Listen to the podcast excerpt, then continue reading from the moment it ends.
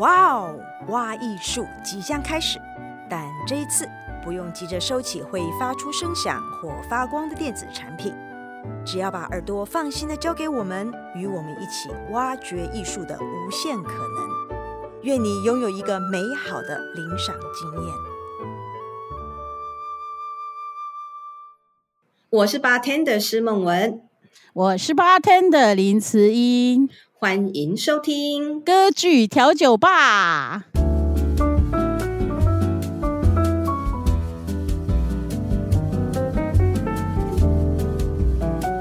大家好，这是由台中国家歌剧院制播的 Podcast 歌剧调酒吧。在这六集系列节目中，一开始我们会先介绍一杯具有某种性格的调酒，再借由这杯调酒引出我们即将要介绍跟酒同特质同个性的歌剧角色。那上一集呢，我们介绍了歌剧角色是荡妇卡门跟恶女莎乐美，所以我们介绍了血腥玛丽这一杯调酒。所以奇美今天要跟听众朋友介绍什么酒嘞？今天呢要介绍的是玛格丽特，我相信大家都听过这杯酒，就算你没有喝过也听过。那玛格丽特呢，它的基酒是龙舌兰哦，也是一种墨西哥出产的这个酒精浓度相当高的酒，然后它搭上莱姆哦，搭上这种这个，然后你喝的时候呢，那个杯缘旁边还要放一点盐巴哈、哦，让它更顺口。那最主要会挑这个酒的原因，是因为这个酒呢，它主要你喝起来的味道是有一点酸酸甜甜的。那酸酸甜甜之外，它还有一个很特殊的草香哦，就是龙舌兰酒的这个特殊的香气，所以它是综合这个甜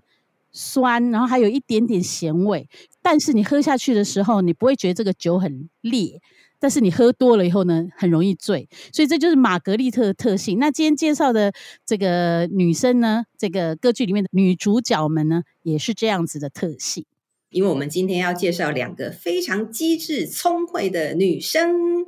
对，今天要介绍的呢，这个第一位是这个呃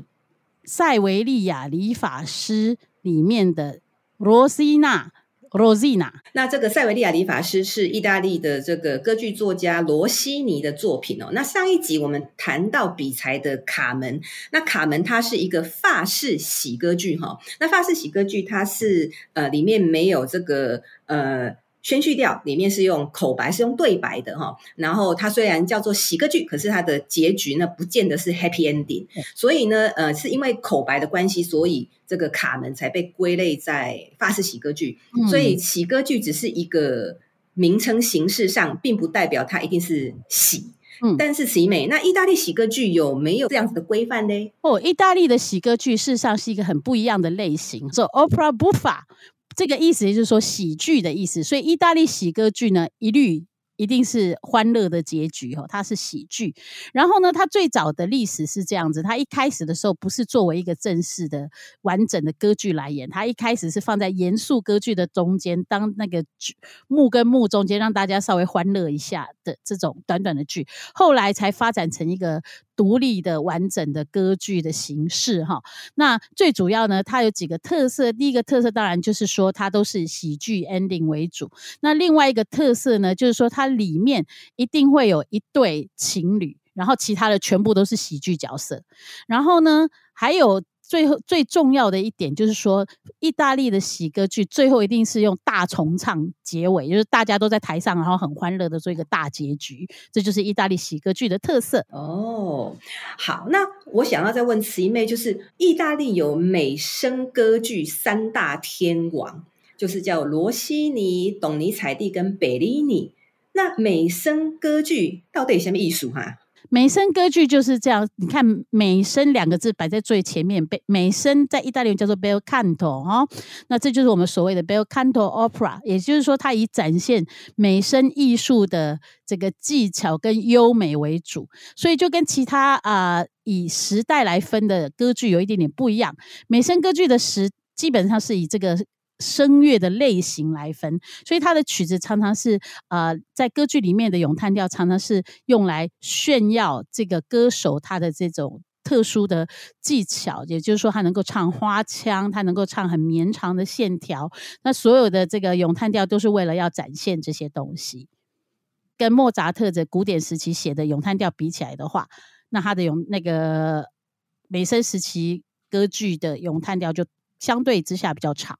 OK， 好哦，那我们接着就来先来聊这个罗西尼这个作曲家哦。呃，罗西尼他年纪很小就进了音乐院，但是他十八岁的时候他就辍学，辍学之后他就决心要投入写歌剧的行列哦。那他二十岁的时候，他的第一部成名作叫做《试金石》，在这个斯卡拉歌剧院，然后很获得成功之后，他的这个邀约就。就很多很多，那这个拿破里歌剧也跟他签约啊，一年两部歌剧的约这样签。那你要想哦，呃，当时的歌剧就有点像我们现在的电影，要是那你每一次制作的电影都大卖座大卖座，你一定相当风光，然后收入一定很多哈、哦。我在想说，罗西尼应该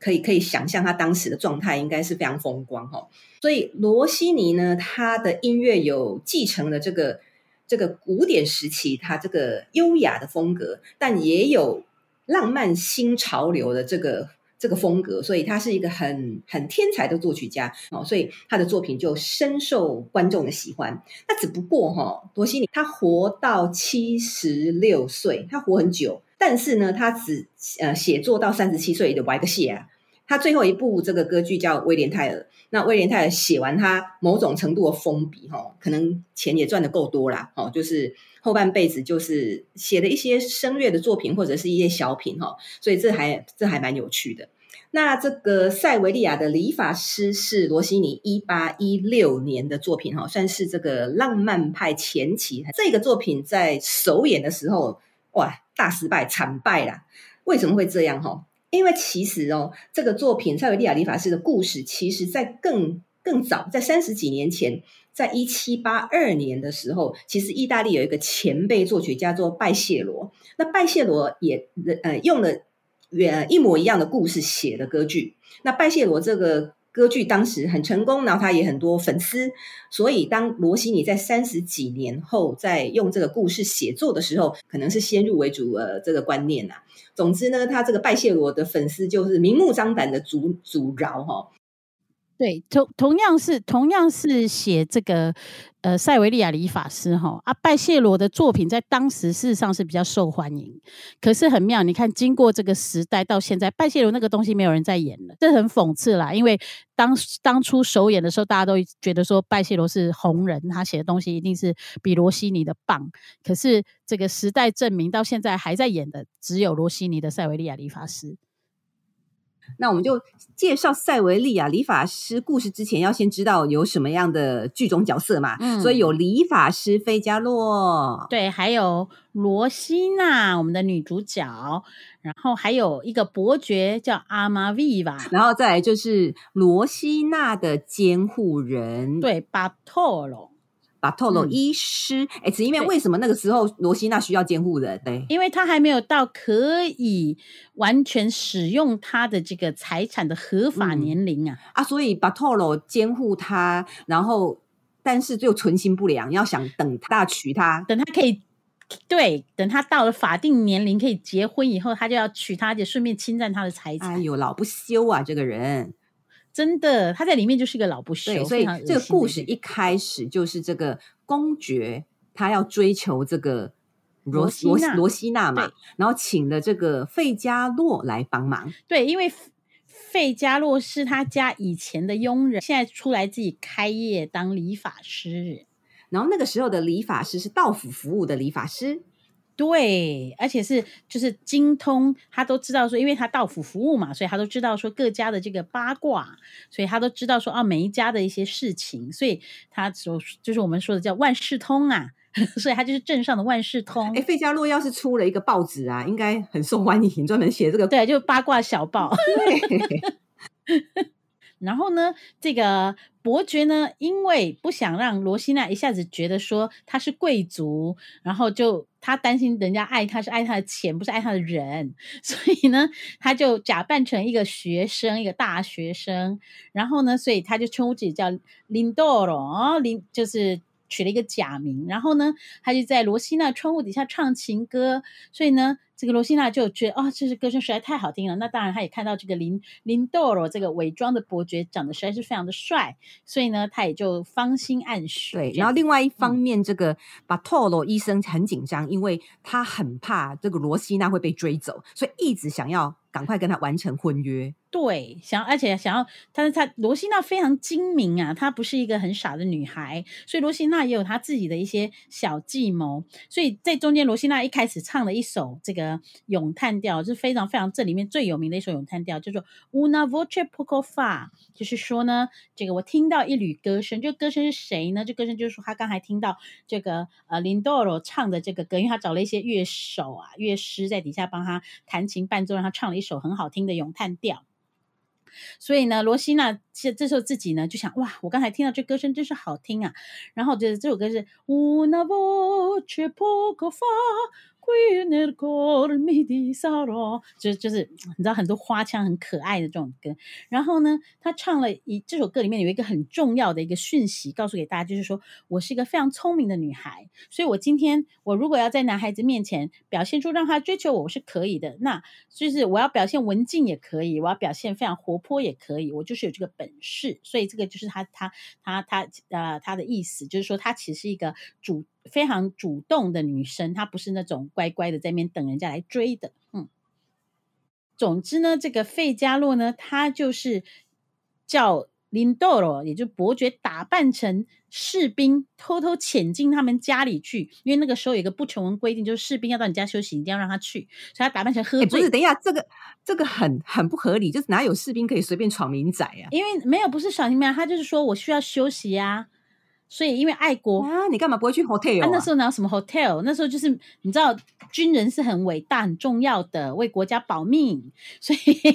所以他在很累，他要休息，你就要让他休息。所以呢，他就假扮成喝醉酒，很累，要到他们家，所以就趁机跟这个罗西娜就见面。后来呢，他又打扮成音乐老师来教罗西娜唱歌，所以在这个过程里面就有很多笑话，因为两个人其实就一直眉来眼去，眉来眼去。然后呢，就。这个他的监护人都没有发现，然后到最后最后最后呢，这个费加洛就安排，就是都把证婚人请到家里去了，然后他们就直接成婚了。对，生米生米煮成熟饭啊！巴托罗就很生气，好倒霉哦。对，但没办法，谁叫他就是你知道老牛想吃嫩草。对，而且这个结局就是 happy 大 ending， 就是非常符合意大利喜歌剧的这种呃结束。对，最后一定是大重唱。嗯，其实我觉得整部剧里面哦，那个这个理发师费加洛很聪明，其实伯爵也很聪明，那 Rosina 也聪明啊。里面熊浩呆跟那些的医生啊，对啊，就是巴托罗，对，就是他的监护人，对对，所以我我想我我对于 Rosina 对我就是一个很大胆又很俏皮，然后勇敢追爱的的女女生嘛。那你觉得嘞？我觉得 Rosina 对，而且不止如此，她非常个性非常强，然后所以她一开始其实你说她虽然是被追求，可是她自己本身，尤其在她自己的这个呃咏叹调里面，就非常表现出她的性格。她除了就是说她不是被动的追求而已，被追求而已哈，她自己上市场也表现，她就说我是一个女孩子，那我想要让。就是说我想要让男生怎么样对我，我就可以表现得很风情万种，这就是他的这个很机灵的的呃个性。然后就是说那时候他即使知道说这个医生这个监护人非常恶心，可是他也会假对他虚情假意，就是他不会让这个监护人觉得说好像你这个女的一直在叛逆或什么，没有，他也都是用一种很很呃。奸诈的方法来躲过他，甚至是跟他给他一点点好像让他以为自己会有好处的 这, 这些这些方法，所以是头脑非常灵光的女孩子。嗯，如果用台语形容，我会觉得她很嫩整。欸，你知道这两个字吗？哦，对，我知道，很嫩整，她是啊，她是。所以罗西娜这个角色的女性呢，有的时候如果演得不好会讨人厌，因为你会觉得她太聪明了，有点奸诈这样子。可是呢，演得很好的时候，你会觉得哇，这女生好可爱，因为她是用她自己的方法去达到她的目的。然后呃，这个是这个是呃，这个是一个典型啦，可以这样子说，就是说在这种歌剧里面的一个典型女主角。嗯嗯嗯，其实我在看这个塞维利亚理发师，其实从头到尾都很愉悦。他音这罗西尼的音乐真的是写的太直接，让人感受到那个欢乐、哦、那我要来聊一下这个塞维利亚理发师的序曲、嗯、因为这个序曲实在写的太好了。嗯嗯，那是因为我唱前我唱前奏吧，我唱那个伴奏，你要唱哦。好，我唱 OK。好，来哦。好，好，来，噔噔噔噔噔噔噔噔噔噔噔噔噔噔噔。噔噔噔噔噔噔噔噔噔噔噔滴噔噔滴噔噔滴滴滴滴哒哒哒哒滴哒哒哒哒滴滴滴哒哒哒滴，有点太低了。哎，我我我每我每次听到这一段旋律就噔噔噔噔噔，我觉得他就是偷偷摸摸，哎，就是你知道他们这些人都是暗中啊，就是机智的在想要骗过那个好呆的医生，所以他的音乐就有种鬼祟感。对。就写得非常好，然后后半段的音乐就是噔噔叮叮噔噔叮噔噔噔噔噔噔噔，对，就是有一种嘿嘿，你不知道我们现在在搞你，所以我们即将要成功。就是你知道他那个音乐哈、哦，就非常逗趣，我觉得很幽默，然后写得很到位，对，而且很轻松，你会觉得说非常非常轻松。对，所以我想罗西尼这些音乐，这观众当时的观众一定爱死了，即即便是我们现在当代人觉得哇，这音乐实在是直接的喜悦，真好真好。罗西尼真的是一个作曲的天才，可是你知道罗西尼呢对某一件事情的热衷的程度啊，比他作曲还要大，因为作曲对他来说实在是太容易了。刚才这个孟文老师说罗西尼三十七岁就退休了嘛，几乎就不写歌剧了。那为什么？因为他就开始花他所有的时间在研究美食，因为他非常非常喜欢美食，他是美食家。那所以呢，他后来把自己吃得非常非常胖哦，然后呢就一直在发明不同的食谱啊、哦、所以呢直到现在哦，你都吃得到他发明的东西哦。他发明什么东西呢？如果大家到稍微高级一点的牛排馆哦，你我相信大家可能会看到这个罗西尼牛排。罗西尼牛排就是他发明的。这个牛排是什么？这牛排就是上面放鹅肝酱吧，我记得是这样子，就是牛排跟鹅肝鹅肝酱一起吃，就叫罗西尼牛排。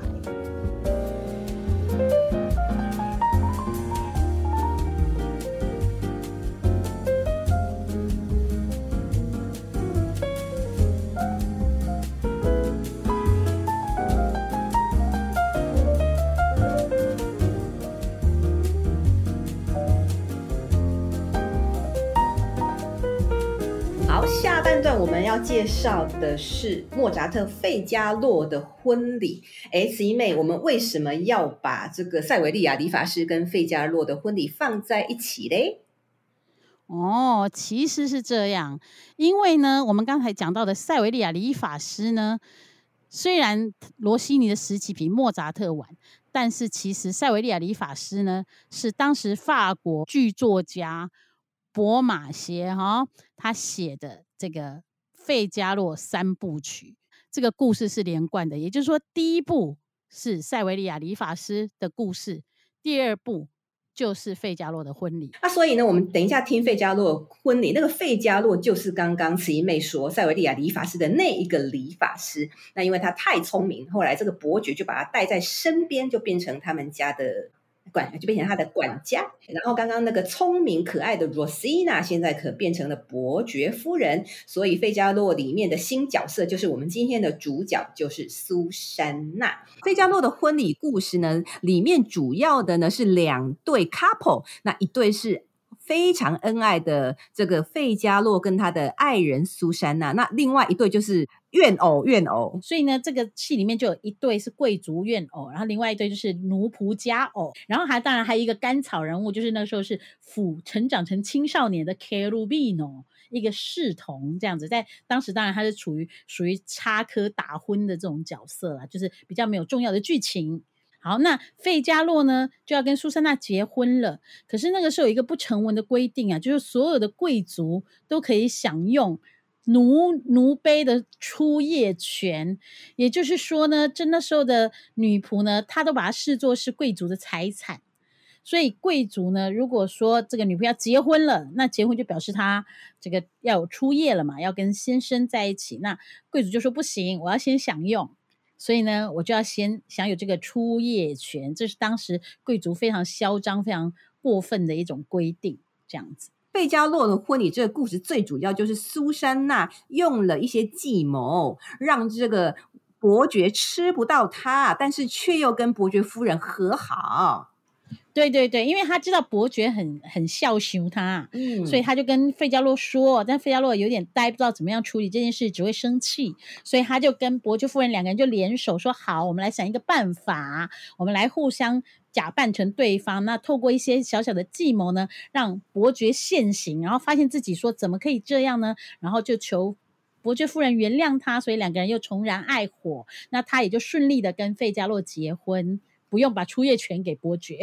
对，就是完全皆大欢喜，就是因为苏珊娜太机智了，可以让整个原本很混乱的这种爱情关系，然后到最后一个圆满的结束。没错没错，嗯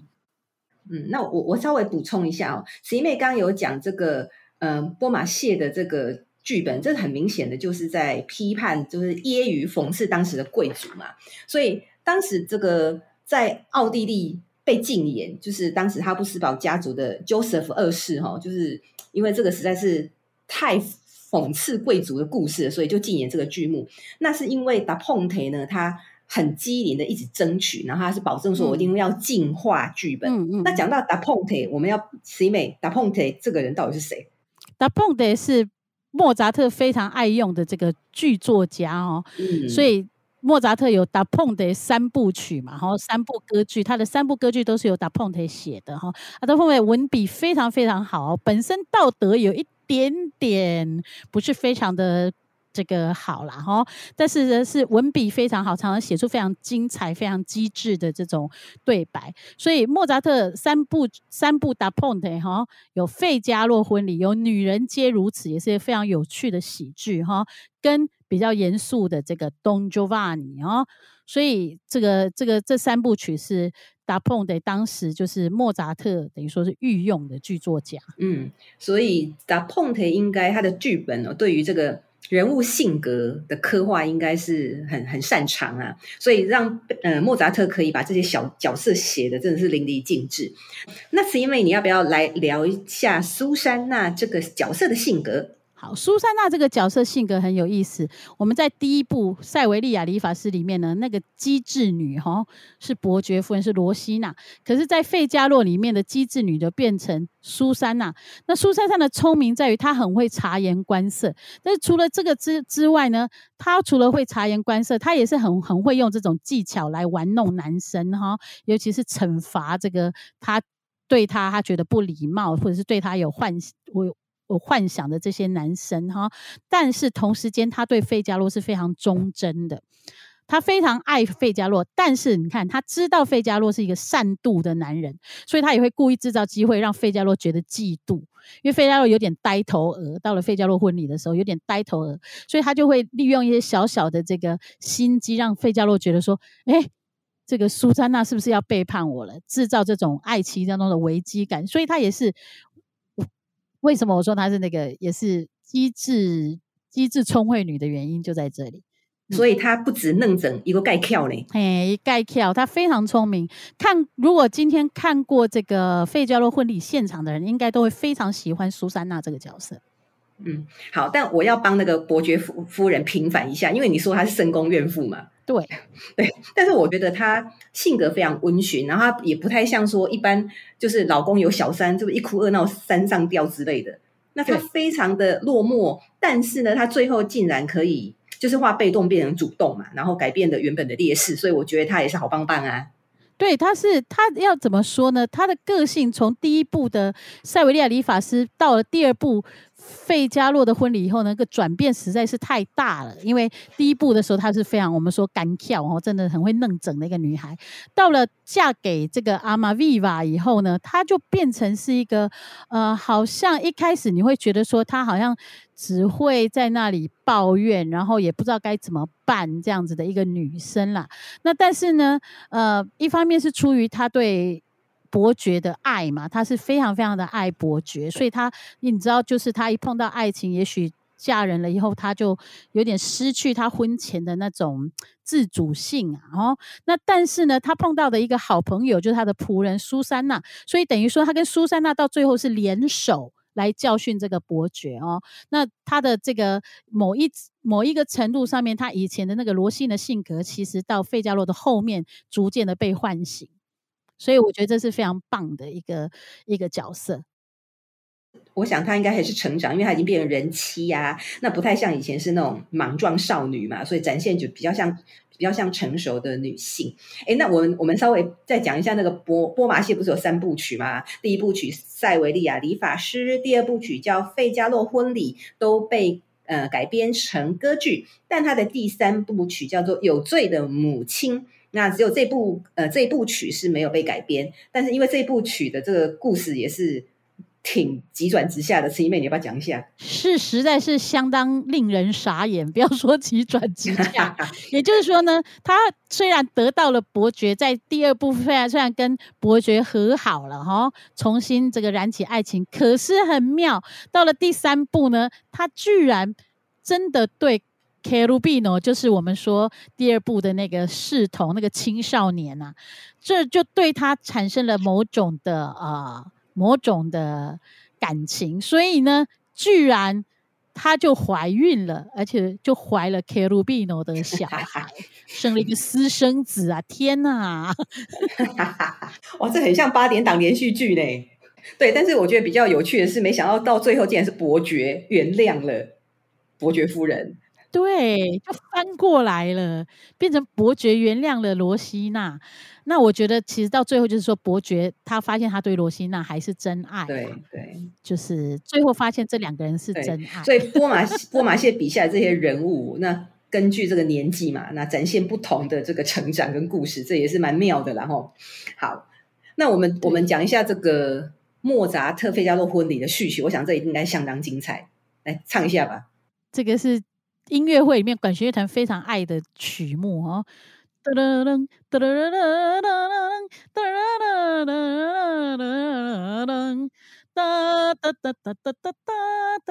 就差不多是这样。哎、欸，我很喜欢那个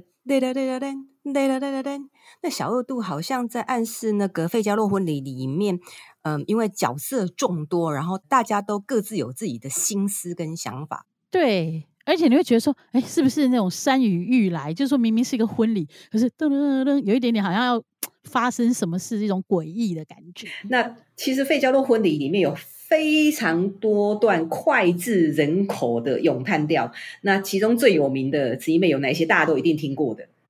嗯，最有名的曲子应该是这样，学声乐的女生哈，一定都会唱到这首曲子哈。也就是里面 Cherubino 的咏叹调、哦、那个 Voikesa Peti， 就是你们如果知道、哦、就是他其实他这首歌的场景是他写了这首歌要献给伯爵夫人，然后再讲这个爱情的感觉。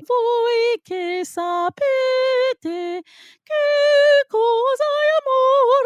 所以这个是一个呃，对于初学声乐的女生来说呢，一定会有听过或者是唱过的曲子。那这可以说是里面最著名的咏叹调哦。